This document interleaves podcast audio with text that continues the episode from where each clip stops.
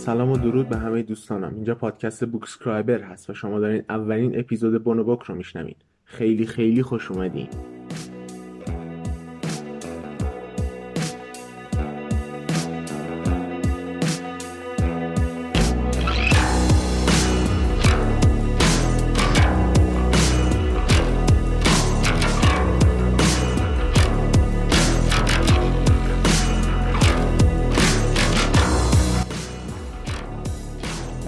قسمت کمی طولانیه به خاطر اینکه قرار یه سری توضیحات درباره اینجور قسمت ها بدم. و یا نه بونوبوک ها خیلی از تلفظ بونوبوک خوشم میاد.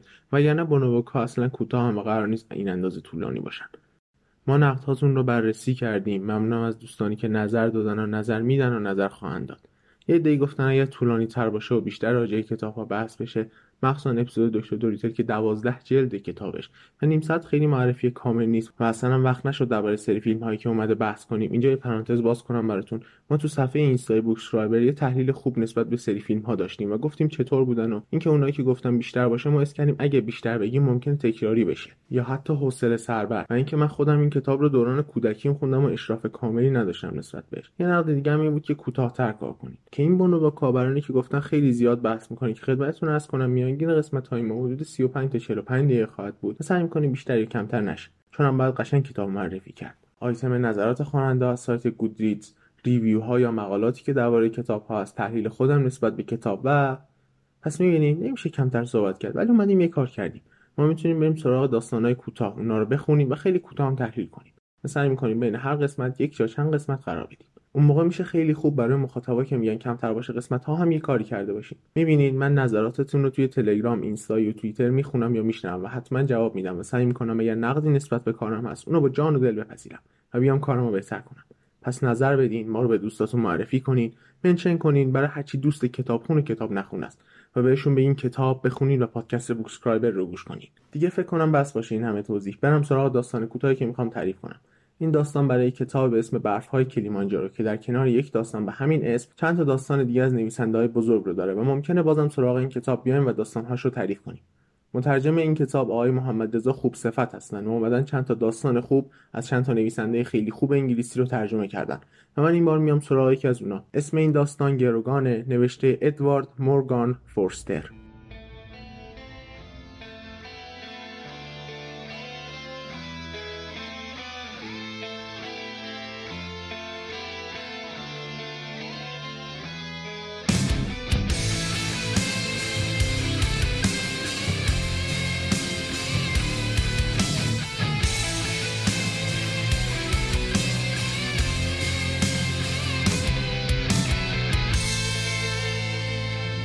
ادوارد مورگان فورستر در سال 1897 در شهر لندن به دنیا آمد و پدرش هم یه معمار بوده. ایشون تحصیلات عالیش رو در دانشگاه کمبریج گذرونده و در آنجا با عقاید روشنفکرانه همکلاسیاش آشنا شده که تاثیر کاملی بر تمامی زندگیش گذاشته.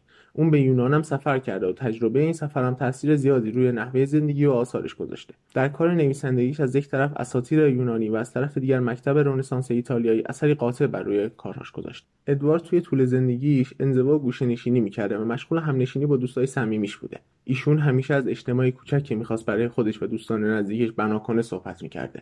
فورستر به استقلال و آزادی عقیده‌ای راسخ داشت. اما در تمام طول زندگیش نسبت به شعارهای سیاسی مشکوک به بدبین بود. این نویسنده بزرگ سرانجام در سال 1970 میلادی در سن 73 سالگی داروانی رو ودا گفت. من سعی کردم این داستان کوتاه و کوتاهتر کنم چون یکم طولانیه و جزئیات نسبتا زیادی داره. من تا جایی که می‌شد اونا رو حذف کردم اما به داستان آسیبی نزدم. اما اگر کاملش رو خواستیم مراجعه کنیم به کتاب فروشی ها و این کتاب رو تهیه کنین و بخونین. زمان داستان اواخر جنگ جهانیه و ارتش نازی یعنی همون ارتش آلمان رو به شکست هستن و یک ژنرال 62 ساله به اسم فردریک فندکستر و زنش آلویس توی خونهشون بودن که براشون یک نامه ای میاد. دو تا افسر یک نامه مهرموم شده برای مرد آوردن. یک نامه از طرف پیشوا. ژنرال نامه را گرفت و افسرها رفتن. نامه را باز کرد. حروفش ریز بود به عینک نیاز داشت. رفت سمت میز ناهارخوری عینکش را به چشم زد و شروع به خواندن کرد. پس از تمام شدن آن نامه را به همسرش داد. آلویز زن ژنرال گفت این یعنی؟ ژنرال اجازه صحبت نداد و به کارگرها اشاره کرد که داشتن خانه را تعمیر می‌کردند و صلاح نبود اسرار نظامی را جلوی افراد غریبه فاش کنند. پیشنهاد داد بروند کمی قدم بزنند. شروع به بحث کردند. در همین حال آلویز سوال کرد منظور نامه ارتش چه بود عزیزم؟ ژنرال جواب داد یک دستور مستقیم از پیشوا. نیازی نیست بگم که منظور از پیشوا همون هیتلر دیگه. بله ژنرال می‌گفت یک دستور مستقیم از پیشوا. من به فرماندهی دژ مونسترال منصوب شدم. آیا این مکان در فرانسه است؟ ژنرال جواب داد مرز بلژیک. ژنرال با دقت به اطرافش نگاه کرد و سپس جواب داد من شک دارم اصلا دژی وجود داشته باشد. مطمئن هیچ گونه استحکامات دفاعی در آنجا وجود ندارد. ژنرال دوباره به اطراف خود نگاه کرد و آهسته گفت پیشوا روش جدیدی رو ابدا کرده. این شیوه سال قبل در روسیه اجرا شد. او منطقه رو به عنوان دژ معین می‌کنه و به اطلاع میرسونه و سپس برای آن یه فرمانده و یه دسته سرباز تعیین می‌کنه. سمسرش با بیصبری سوال کرد. خب بعد چه اتفاقی میافتد؟ ژنرال ادامه داد. چون آن مکان از نظر پیشوا یک دژ نظامی محسوب می‌شود لذا باید تا آخرین نفر از آن دفاع شود. عقب نشینی معنی ندارد. آلویس با حیرت گفت عجب حالا فهمیدم. ژنرال جواب داد. عزیزم سختتر از آن است که بتوان فهمید. دژ برای پیشوا به معنای تکه زمینی است بدون استحکامات کافی. همراه با سربازان نامنظم اسلحه و مهمات ناک... اسلحه و مهمات ناکافی کمبود دارو و غذا. هر گونه اعتراض هم نسبت به آن خیانت محسوب می شود همسرش گفت نامید کننده است. وظیفه من ژنرال ادامه داد وظیفه من اطاعت از دستورات است و جنگیدن برای وطنم. مهم نیست که چه پیش آید. اما ژنرال درنگ کرد. به عنوان یک سرباز باید بعد از گفتن کلمه اما درنگ می‌کرد. اما مطلب اینجا تمام نمی شود در جریان یک محاصره زمانی پیش میآید که مقاومت و دفاع بیفایده است. وقتی که خط اول جبهه شکسته می شود و دشمن ارتفاعات را تسخیر می کند زمانی که توپخانه سنگین دشمن بر مدافعی مسلط می شود آن وقت خطوط ارتباطی قطع می شود و در این موقع مدافعین تلفات وحشتناکی را باید تحمل کنند. ژنرال سعی می‌کرد با استفاده از ساده ترین کلمات مسائل حرفه‌ای نظامی را برای همسرش توضیح دهد. ژنرال مجبور شد که حرفهایش را قطع کند. چون به محلی رسیدن که عده زیادی از مردم در صف خرید فروشگاهی ایستاده بودند. بنابراین سکوت کرد تا از آن محل عبور کنند. همسرش دوباره پرسید تو درباره محاصره صحبت می‌کردی عزیزم؟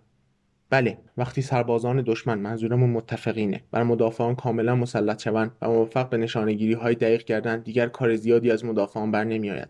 آنها کاملا محاصره می‌شوند و توپخانه سنگین دشمن اجازه هر گونه اقدامی را از آنان سلب خواهد کرد. بنابراین اگر این وضع ادامه پیدا کند دیگر یک جنگ شرافتمندانه نیست بلکه یک قتل عام است.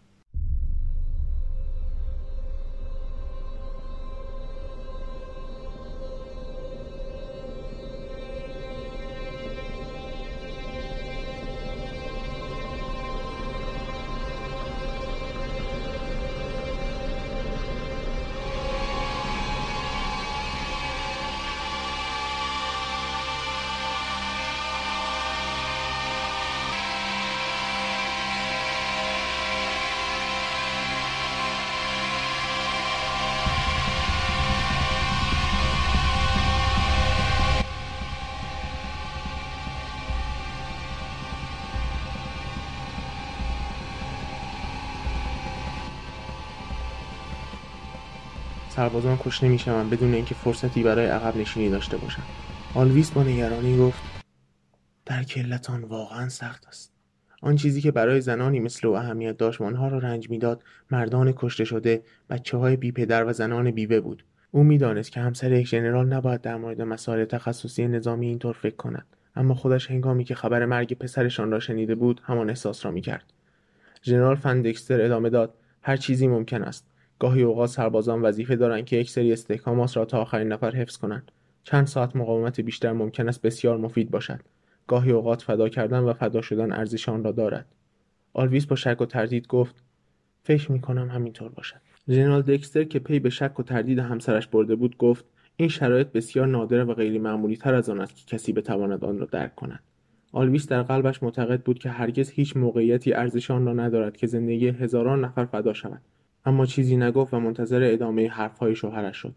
ژنرال ادامه داد فرض کن من دارای 20 هزار سرباز باشم و موفق شوم برای دو یا سه هفته در مقابل 40 هزار سرباز دشمن ایستادگی کنم.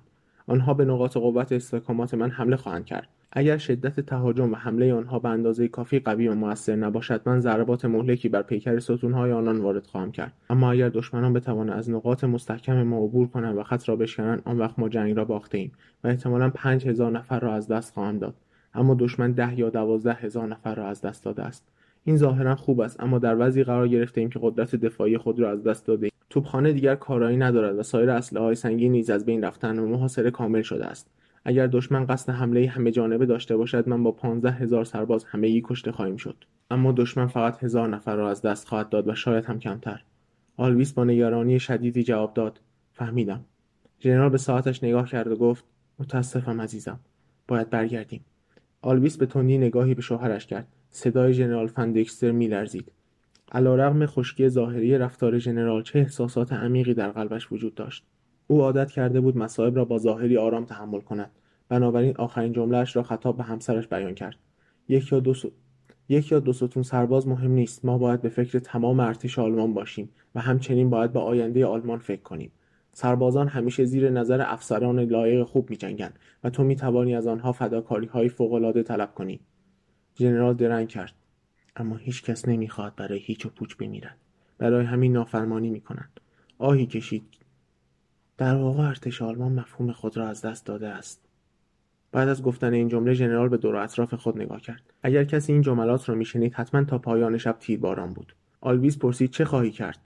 ژنرال با لحن انتقادی و پوزخندانه گفت من دستوراتمو دارم. ژنرال به گذشتهاش فکر کرد و به جنگهایی که تو شرکت داشت به ارتش آلمان به آرمانها از فکرش بیرون اومد و به همسرش گفت حتی اگر بحث انجام وظیفه رو کنار بذاریم دستورات پیشوا را باید اجرا کرد و یا باید مرگ را پذیرفت. به همسرش نگاهی کرد اما به تندی نگاهش را دزدید. چون دیگر جرأت نداشت به چشمان همسر مهربانش نگاه کند. نگاهی به چشمانداز افق کرد و دوباره گفت آیا تو چیزی از قانون گروگانگیری میدانی؟ بله. حالا قانون گروگانگیری چی بود؟ این قانون توسط پیشوا صادر شده بود. اعضای خانواده افسران فرمانده مسئول عملکرد پدران و همسران خود بودند. اگر مردی خطایی می‌کرد یا این دستورات رو عمل نمی‌کرد فرار می‌کرد یا تسلیم می‌شد خانوادهش محکوم به مرگ می‌شدند. اگر مردی در انجام وظیفش قصوری می‌کرد اعضای خانوادهش رو محکوم به مرگ کرده بود. انسانی که نتوانسته بود بر ضعفهای جسمیش غلبه کند یا های روحی ناشی از جنگ او را از پادر میافکند خانوادهاش عزیزترین کسانش را به دست دژخیمان سپرده بود. عزیزم تو تنها کسی هستی که بعد از رفتن من گروگانی. پسر بزرگ خانواده دکستر در المین کشته شده بود و پسر دیگرشان در استالینگارد جانش را از دست داده بود. ارنست آخرین پسرشان هم در لیست مفقود الاثرها بود و به نظر می رسید او هم در درستوف کشته شده است. متاسفانه به خاطر تنبلی و کم بوده وقت نمی‌دونم تلفظ مکانها رو درست گفتم یا نه اما به هر صورت عذر می‌خوام. به این ترتیب از این خانواده تنها دو انسان پیر باقی مونده بودند. مکالمه بین آلویس و فندکستر ادامه پیدا کرد و پیرمرد گفت که من زیر نظر یکی از افسران گشتاپو خواهم بود و اون همیشه جاسوسیم رو خواهد کرد. و اگر دست از پا خطا کنم خودتون می‌دونید چه اتفاقی میافته دیگه. انقدر برای اون مرد تلخ بود ادامه این جمله که منم علاقه به گفتنش ندارم. مکالمه تمام شد و دو نفر به خانهشان رسیدن. ژنرال همسرش را بوسید و اون رو ترک کرد. الان میدون جنگ رو تصور کنید روز هفدهم در مونترال روز به پایان می رسید سومین حمله هم در آن روز تمام شد. اما فقط قسمتی از حدود دفاعی شکست و سقوط نکرد. قوای متفقین که متشکل از چند تا کشور مهم بودند. انگلیس فرانسه روسیه و آمریکا محاصره را کامل کرده و معلوم نیست نازی ها تا چند روز یا چند ساعت دوام میارند امکانات پزشکی نبود. زخمی ها در سنگرها لانه می‌کردند و جنازه سربازها در همه جا دیده می‌شد.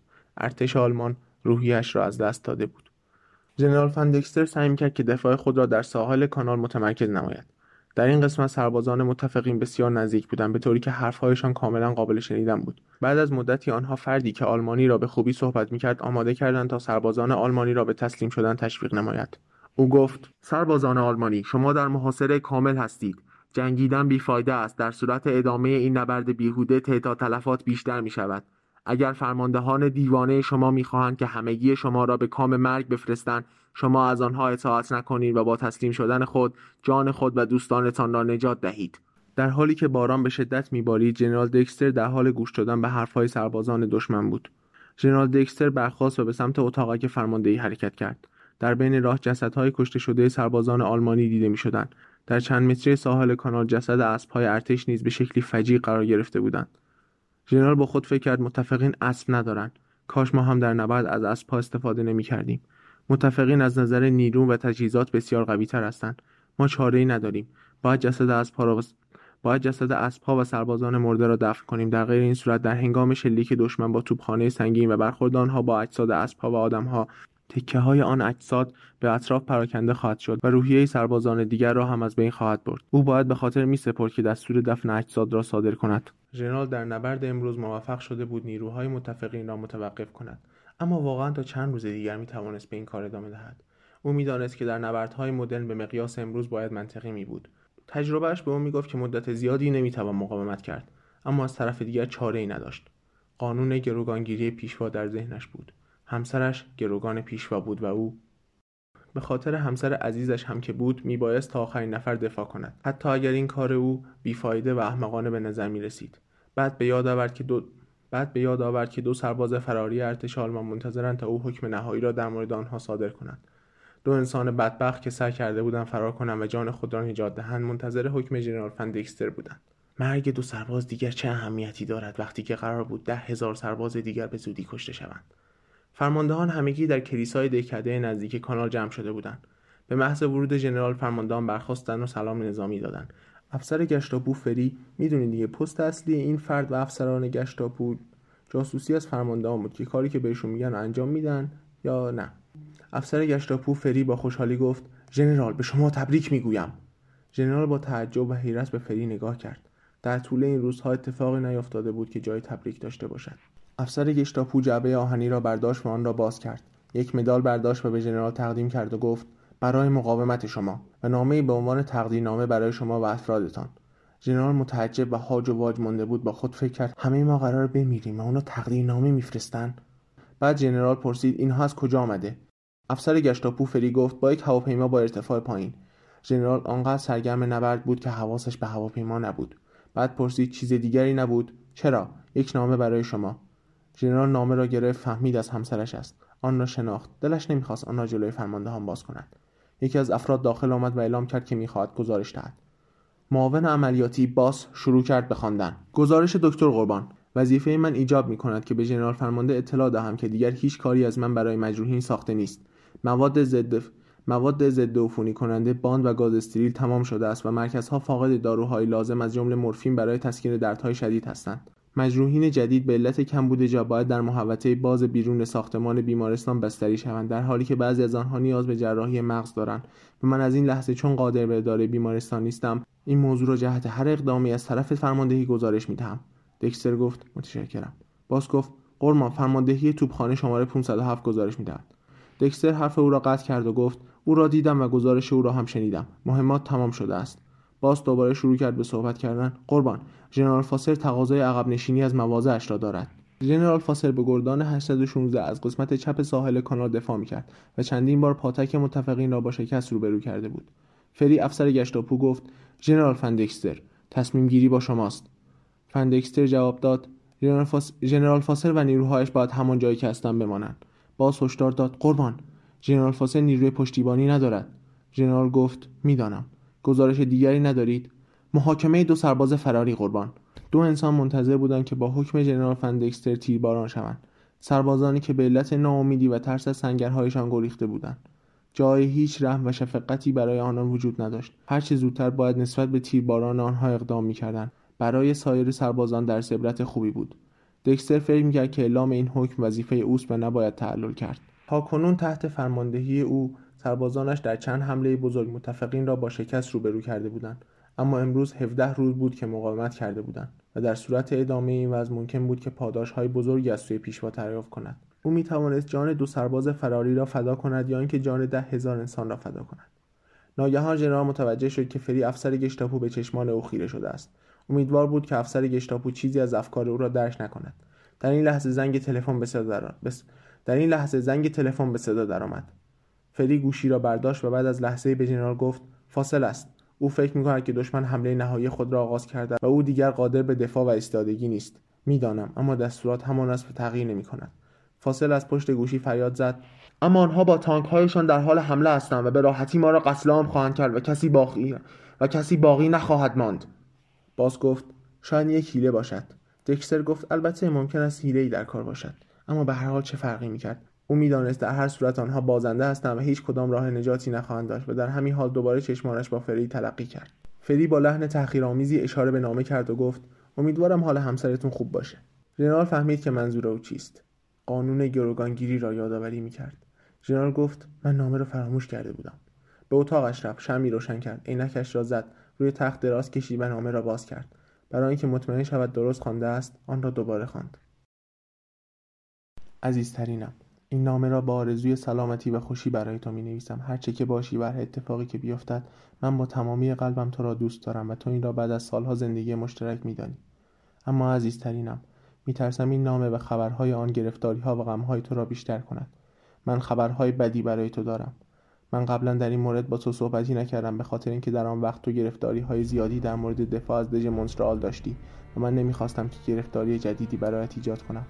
من این راز را برای خود نگه داشتم اما در این لحظه مجبورم که آن را برای تو بازگو کنم. عزیزترینم وقتی که تو در حال خواندن این نامه هستی من دیگر در این جهان نخواهم بود. من دچار بیماری سرطان هستم.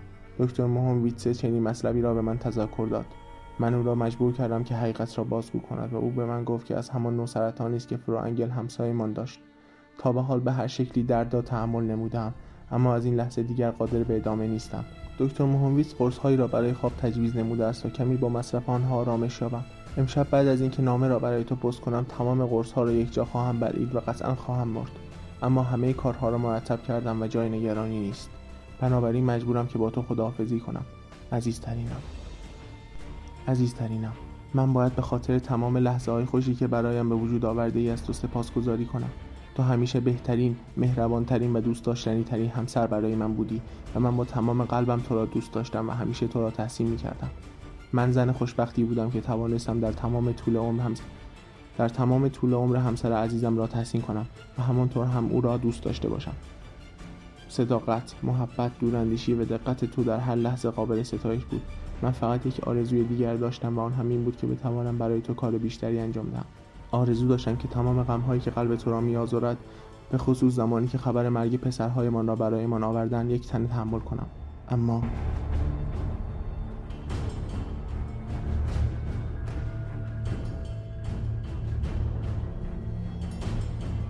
اما حالا تو میدانی که من دیگر هیچ ناراحتی و غمی را احساس نخواهم کرد و هیچ درد و رنجی نمی‌تواند باعث آزار من شود. زیرا وقتی که این نامه به دست تو برسد من دیگر در این جهان نخواهم بود. عزیزترینم در حالی که این جهان را ترک می کنم که همه افکار و اندیشه هایم معطوف به توست. بترود دوستدار همیشگی تو همسر عزیزت.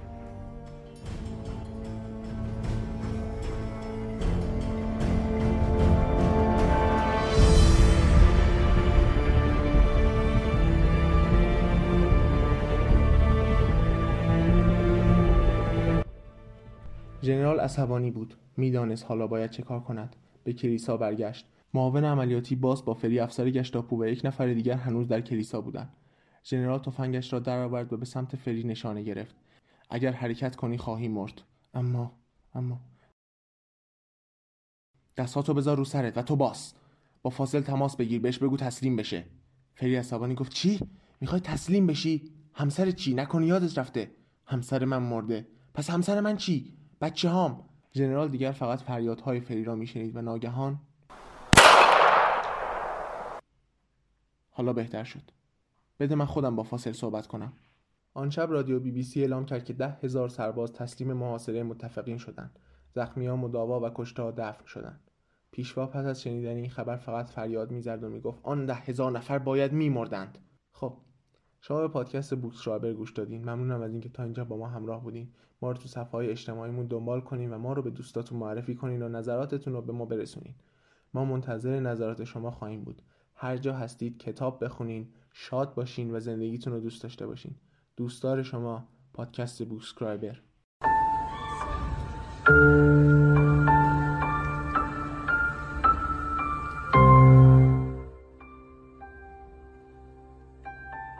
آن شب چهار مرزنگ خانه ژنرال فندکستر را در خیابان والفنستراس به صدا درآوردند. یک خانم مسندر را به روی آنان باز کرد و بیدرنگ یونیفرم های گشتاپو را شناخت. من منتظرش من منتظر شما بودم آقایون محترم. این خانم مسن بود که صحبت می‌کرد. من آمادم تا با شما بیایم. صدای خشکی گفت بیایید. خانم مسن کلاهش را بر سر گذاشت و با آن چهار مرد به سوی اتومبیل حرکت کرد. او هنوز زنده بود و هیچ نشانه ای از بیماری سرطان بر چهرهش نداشت. اما همانطور که در نامش قول داده بود آخرین افکار و اندیشه هایش علاقه و محبتی منحصر به فرد نسبت به شوهر مهربانش بود.